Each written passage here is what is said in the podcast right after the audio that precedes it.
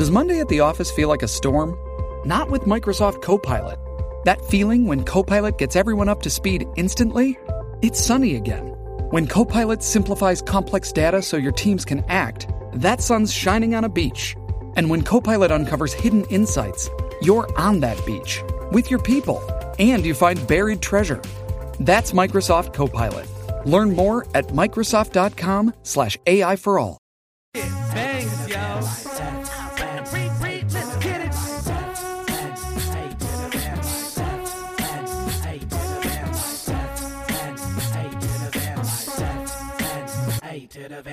Welcome back to FNA Van Life, the podcast. I'm Frankie, and I'm Alex. and today we're going to be talking to you guys about how we got to Alaska. this has been a very requested podcast topic, and we're happy to lay out everything that we did this summer to get to Alaska, where we are right now, enjoying beautiful Alaska. I mean, it's been epic already, and we've only been here for a couple days now, and we just now got our van. So, let's get into it. Let's go right in. Alex, what did we try first? So, this is a very long and arduous tale of getting to Alaska because the Canadian border is currently closed. There is talk every single month. They're like, ooh, this is the month we might be opening. Ooh, next month is the month we might be opening. And that's been going on since like February or March of 2020. So, one thing that we did was we called up the Border Patrol, we called up the agency that we had to talk to. We tried to get all the information that we absolutely needed to be able to cross as workers, you know, to be able to cross with the proper paperwork to get here. So basically, the Canadian border is only allowing you to drive through Canada to get to Alaska for two reasons. One, if you have work in Alaska. Two, if you have residence in Alaska. Yep. Last summer, they were allowing anybody to drive to Alaska that wanted to drive to Alaska because I don't know if it's a a right or a you know have to thing but I guess you're supposed to allow Americans to travel to America. And so Canadians kind of had to give transit to Americans going to Alaska, or at least they did at first. And then a bunch of Americans started breaking all the rules. So rather than go straight from their port of entry to Alaska, mm-hmm. they were saying they were going to do that and then going off for vacations in Banff, Alberta, or, you know, way off grid at some random national park. Which, like, if there's laws in place, guys, please, please, please respect them. Like, it's the best thing you could do so that way you don't ruin it for the people who actually need to make it here or actually trying to come here for the proper reasons. Even if that reason is to just explore Alaska, you would have had that opportunity if you didn't break the rules. And even just for a more self serving reason, don't break the rules because the freaking fines are insane. Ridiculous. thousands and thousands of dollars being banned from Canada for however many years, prison time. And like, I'll be honest with you, I totally get why you would want to because like Banff and all those places are absolutely beautiful, breathtaking, especially in the right time when you're driving it. But once again, guys, we have to respect the laws. So try to do everything that's right. But let's go back to the the topic of discussion. So the Canadian border is closed. We're like, all right, we really want to get to Alaska this summer. How are we going to do it? We decide to partner with a tourism agency. So, a travel agency was looking to gather content for Alaska mm-hmm. tourism to promote the tours that they were selling in Alaska. Mm-hmm. And so, our job with this travel agency is to gather footage, film things, go to touristy events, take video footage so that they can then make content, you know, promote their Alaska- packages and promote Alaska tourism. So just to give you guys a heads up, like tourism in Alaska is essential to the Alaskan economy. To the people of Alaska, they have to have tourism or else they do not have money for themselves to be able to ship goods in and be able to eat and survive. So tourism is a huge factor in Alaska economy. and their season is so short because you think, you know, Alaska's in winter, like eight to ten months I think it's of se- the year. I think it's seven months. Oh my god, a lot. At least seven months It's year. a lot. So, anyways, it's very cold here a lot of the time, which means that people really only come to Alaska as tourists in droves in the summertime. And the summer is fairly short in Alaska. So, we're talking like May to August. And May is even quite early. I feel like real summer in Alaska is like June, July, August. Yeah, and then it, it kind of ends. Yeah. So, anyways, there's so many businesses here that are just completely built on tourism, giving tours, guided, you know, outback, camping, jet skis, Backcountry tri- trips, kayaking, canoeing, whitewater rafting, bear sighting, like going whale watching, like all these different things are all like part of the Alaskan tourism, Tourism. business. So, if they don't have people coming to pay for these tours, then they don't employ the tour guides, And- and, then nobody gets paid. And realistically, we can't even exclude restaurants and breweries Oh, and things like that as well because they it's a huge factor for them. So, anyways, last year they had a terrible year for tourism. Obviously, so many places and people did. So, this year was hoping to be a really good year for tourism in Alaska. Psych, the border is still closed. so, Alaska, I don't know if you've seen this on like YouTube and stuff. Basically, all the ads that I'm getting are like, visit Alaska, visit oh, Alaska. Oh, yeah. Like, they want people to come. They're promoting individual tourism right now. Big time because they don't have the cruises that naturally come here. Like the cruises Yeah, normally the bring, I think, about canceled. 1.3 million people per season, per summer, uh, to Alaska. So they get a huge uh, amount of their tourism just from cruises. Which are canceled. and they might then- they might start happening in late July. They're talking about, but who knows? Right. Well, it seems like everything with the border is like maybe June, oh, maybe July, oh, maybe August, oh, mm-hmm. maybe September. The other thing that they're really missing out on right now is all of the RV travel because mm. thousands of people every single year take the drive on the Pan American Highway to get to Alaska. But so, the border is closed. We've got our letter from our travel agency. We call Canada Border Services multiple times and say, what does this letter need to say? so we could relay back to the people whom we're going to be working for that because we do the legwork for our jobs.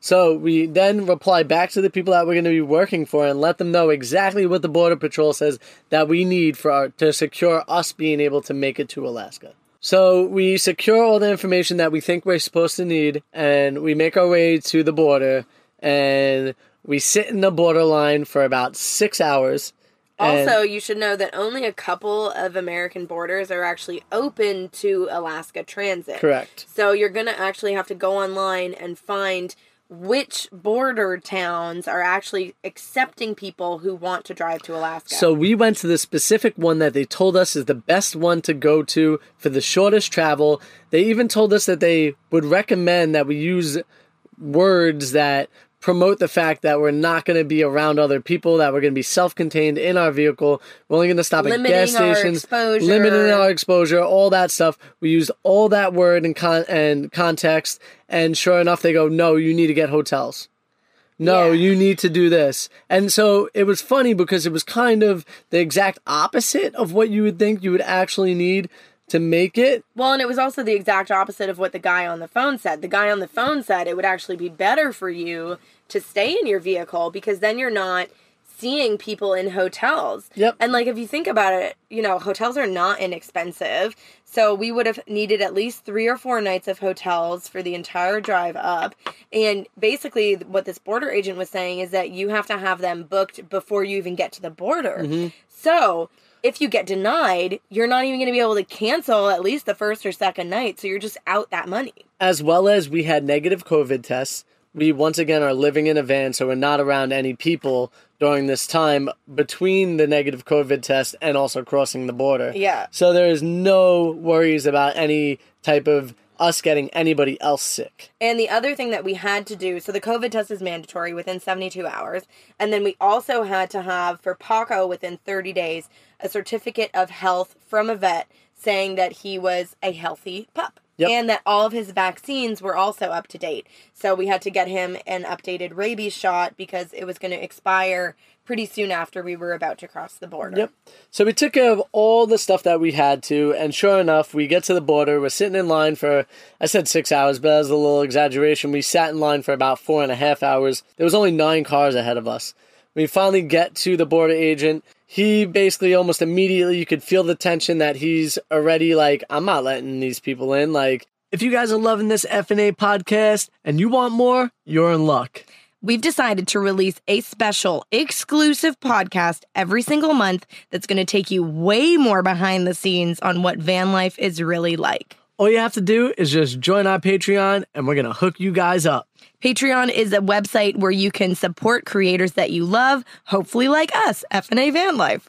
For a small monthly donation, you guys are going to get more podcasts from us and also direct access to our YouTube videos before they even come out. Go to fnavanlife.com slash Patreon to sign up today and get instant access to so much behind the scenes content.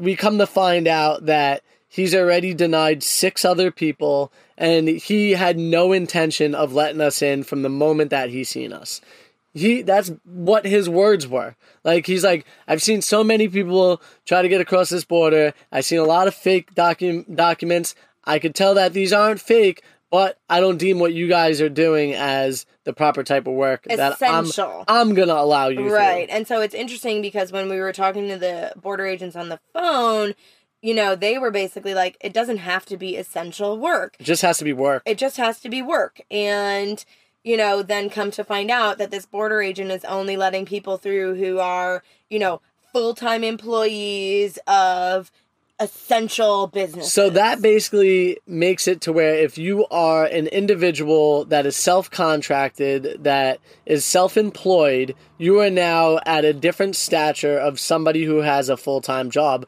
which is uh, kind of moronic because there's so many people out there that work and create their own contracts and create their own work for themselves and have great lives and live one, and make a lot of money, right? And even more than some people who just work regular full time jobs. yeah, I don't think it's about the money though. I But- think it's about, you know, But they made saying, it. like, they made it about that. because they also said that our paperwork was not enough. They needed to know how much money we were going to make, how many hours we were working, how much we were going to get paid per hour. which honestly is none of their business.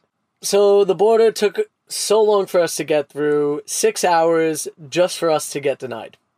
Yeah, it was a very long, stressful, tiring, exhausting day. We spent the next 2 days afterwards just kind of you know, parked at a casino parking lot like Just de stressing. de-stressing, licking our wounds, just kind of like feeling sorry for ourselves and then trying to decide how we should proceed. And then the crazy part is, is we come to find out a few days later that it's all about the border agent that you get. You could go to the next border spot over, have the same credentials, and be able to get through. Yeah, it's super arbitrary right now. When we left the border, in our minds, we're like, okay, I guess we need a really detailed contract. We need something that lays out, you know, exactly what we're doing, exactly how much we're getting paid. The company that we're working with, it's not a full time job. Like Frank said, it's a contract job. And so basically, we would be getting paid per deliverable. So when we, you know, go to the tour that they want us to go to and then provide the video, they pay us X amount of dollars. So I guess we could, you know, write out, you know, hypothetically every single tour that we're going to do for them and then every single dollar that's going to get paid from it and then you know but it was like it was this whole thing and then to ask this company to like put together this whole giant contract was like just a lot Well, and also what it does for us is it, it like for us not to do that it allows us to have flexibility to be able to go and do things that we want to do as well. You know what I mean? It's not all about the money for us. Yes, money's great. Yes, promoting tourism is great, but at the same time, we also want to be tourists. We also want to be able to enjoy certain things that those companies may not be able to reach out and get for us. Mhm. and so the whole point of having the work contract is that yeah we are going to work in alaska for the summer but we're also going to enjoy alaska for the summer and the canadian border technically wasn't really supposed to make the call on what our job was, how important our job was, or how much we were going to be working. According to the guy on the phone, which the guy at the border basically said the guys on the phones are idiots and they don't know what they're talking about. They just they had a disagreement about what was required. So anyways, we're back to the drawing board. Fast forward a couple weeks, or actually not a couple weeks. Fast forward like three days. we're calling around. We're trying to figure out all the different ways that we could get the van to Alaska and us to Alaska. There was a possibility of Alex driving and me flying. And- with well- with all like, because you could get across the border because you're Canadian. That's just as simple as that. And I could fly, but the thing is, is that we can't really make that trip because Alex deals with anxiety when she drives. We're trying to allow her to drive more so she could get through that as well, work past all those individual things that are going on. And so we then reach out to the barge and or the ferry and we are trying to get onto the ferry but the problem is is that it's all sold out.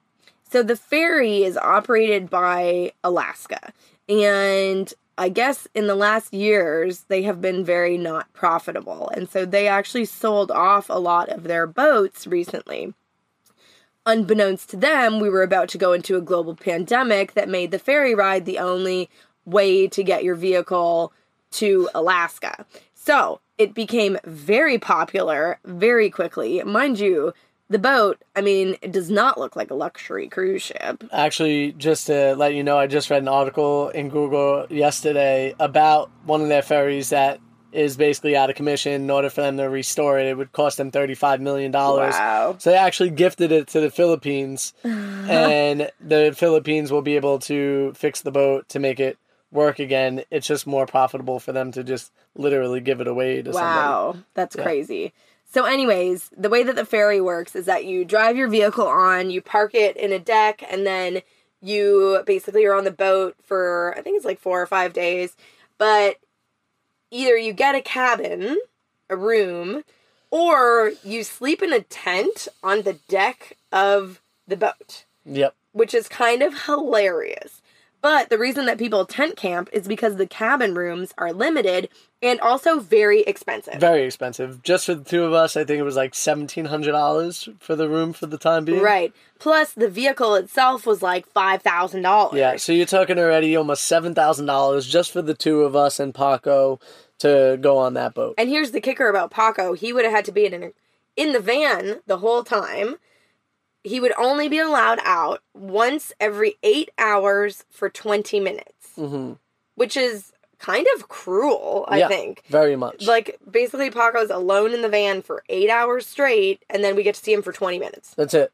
And then he goes right back in the van. I mean, he probably wouldn't even want to go back in the van Oh, every time, you know? you know. So, anyways, we were looking at that, but they were completely sold out for vehicles. So we could get on as individuals, like two people walking on foot traffic, but there are zero spots available for vehicles.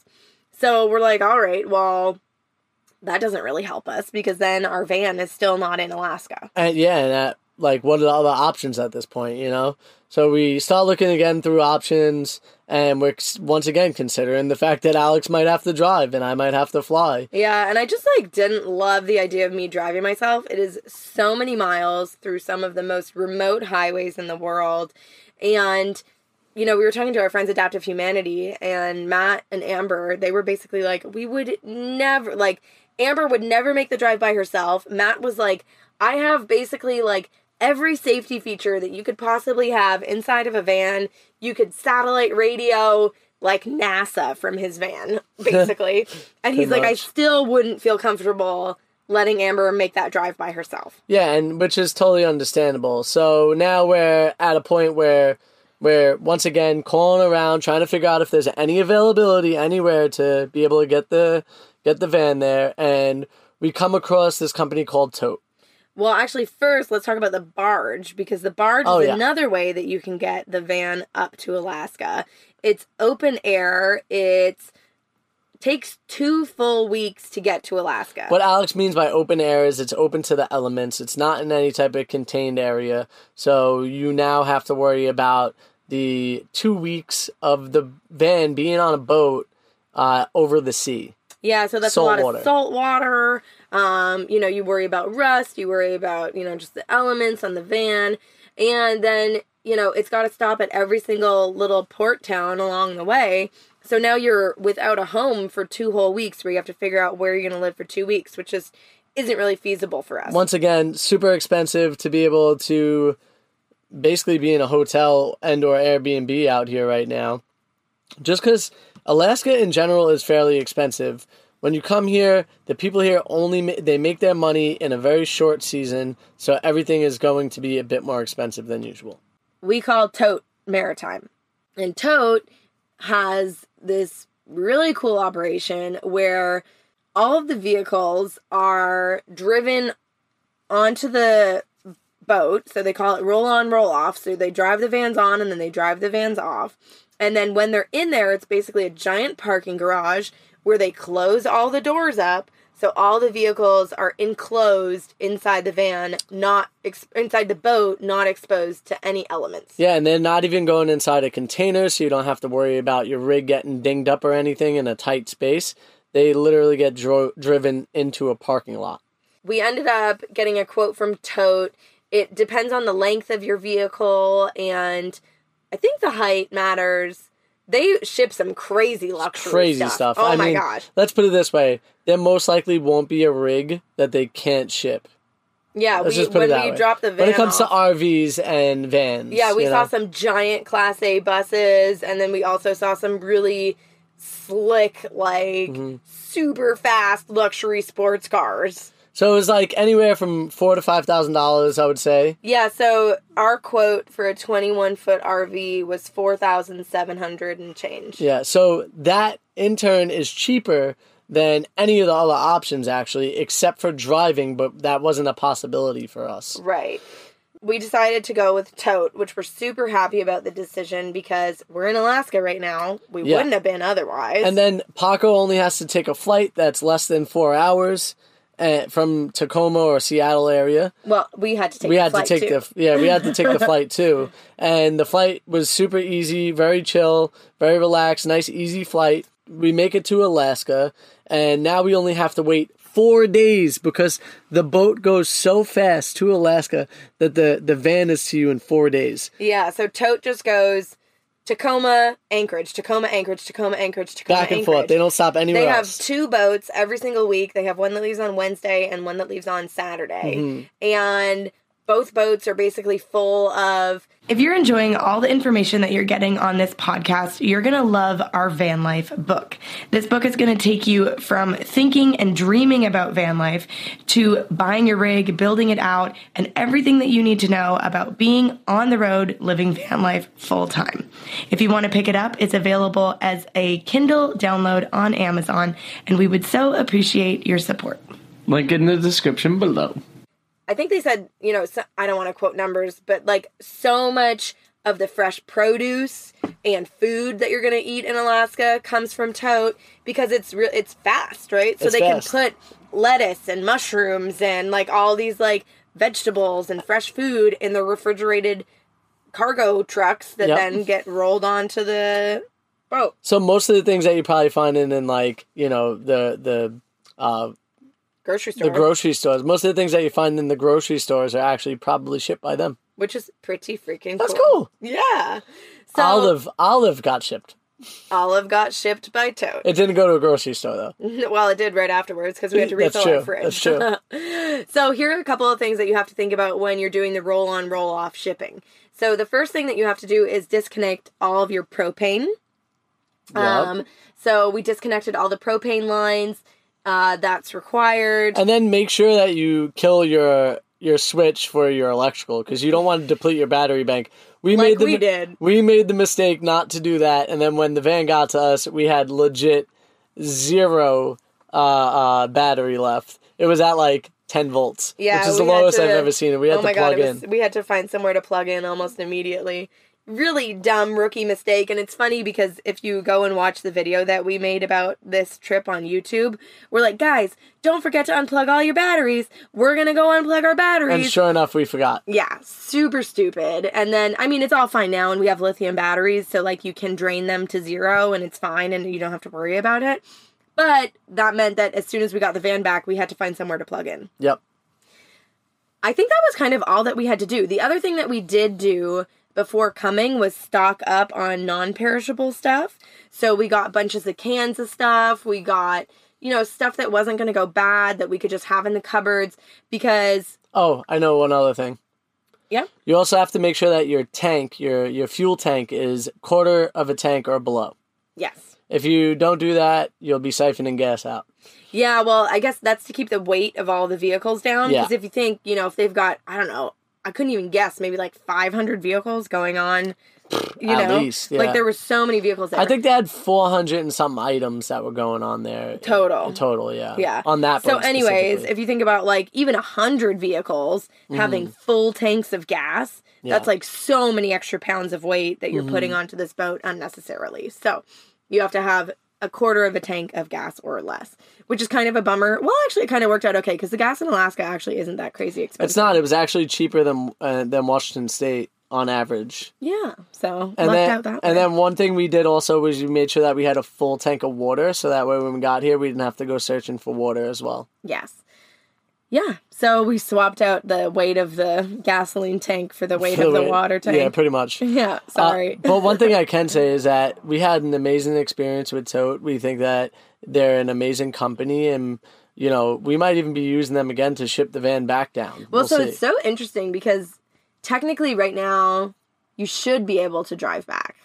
Um, even with the border closed, because our residence is in the lower 48, we should be able to drive from Alaska back to America. But who knows? That could change. They could be like, you know what? There's too many people driving back. We want to be. yeah, or the people driving back are breaking the rules or like whatever it might be. So, anyways, um, if you're shipping your van from Anchorage to Tacoma, it's actually a lot less expensive because the really busy full ship is the way to Anchorage. So, the really kind of empty ship is going back to Seattle. Yeah, they said that the price of going back would actually probably be a bit lower. So always look into it.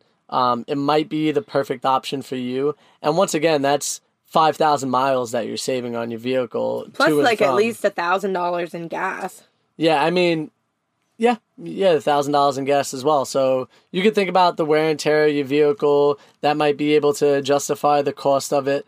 Um, and if you just want to make it to Alaska and explore, and you have the you have the money, uh, it's the best option if you ask me. Yeah, I totally agree. The only kind of not great thing was that we had to put Paco in cargo to fly because he's a little bit too big to go under the seat. But then again, not everybody out there has a dog. That's right. So that's the only thing that you really have to think about because what well what we could have done also was get the foot um, passenger on that uh, ferry boat that we talked about, but that would have been even just for foot traffic for two people was seventeen hundred bucks. Yeah, it was crazy expensive. We were like, what? Like, absolutely not. And again, that's because there's so little space on those boats right now. They've instituted like airline pricing where it just fluctuates. So they can just keep raising the price up and up and up and up yep. when the demand is high. So that's how we made it to Alaska. We're super excited that we're here. We're happy that we get the opportunity to explore this amazing place. I mean, it is like nowhere else. It's literally we we feel like we're in a different planet. And we've only actually been back in the van for like three nights. This is going to be our third night. Oh my gosh, we've only slept in the van two nights since we the got to Alaska. The days Alaska. feel so long here. oh my god, it's so crazy to be awake at 11 p.m. and it's still bright sunshine. Just to give you guys an idea, right now it's 9:50 at night and it is fully bright outside. Yeah, it's literally crazy. I feel like the first day we were here, we were like, what the freak It is happening right now. So your circadian rhythm gets kind of like messed up. Like we're not going to bed until like one in the morning, basically, because it's just like it's so bright out that it's so hard for your body to register that like I should be going to sleep now. Yeah, it's time for bed, but yet your body doesn't feel that way. Yeah, the fact that it's 10 p.m. right now and we're like, yeah, let's record this podcast. It's kind of wild. then again, we were recording podcasts around like 10 o'clock every night because we were building the van. I know, oh my god. Oh, man. At least we're not that kind of tired right now because that's a whole different level. Well, we hope that you guys figure out this way to be the perfect way for you to ship your van, your car, whatever it is that you decide to utilize to come here to Alaska. And if you make it here us. this summer, give us like sh- come and hang out. hit us up. Maybe we'll have an FNA like get together, you know? Oh my gosh, that'd be so wild. So definitely hit us up if you have any questions specifically about tote or about, you know, what we did. I mean, I think we kind of laid it all out, but if you have any more specific questions, hit us up. We're always happy to talk. Um, you can reach out to us through Instagram. It's just FNA Van Life on there, or send us an email, fnavanlife at gmail.com. And be sure to leave a five star review for this podcast wherever you listen because it helps more people find the podcast. And we just want to grow our community of adventurers. Yeah, and shout out to all the people that left the comments based on the fact that they wanted to hear more about how we got our rig to Alaska. You know, we really appreciate you guys. Make sure to hit us up if you want us to shout you out on the podcast. We really appreciate everybody out there listening, and we hope that you guys have an FNA day. Van Life YouTube channel, what they do. Everybody's got to get money. Everybody's about to get money. Make sure you subscribe to their YouTube channel, FNA Van Life. That.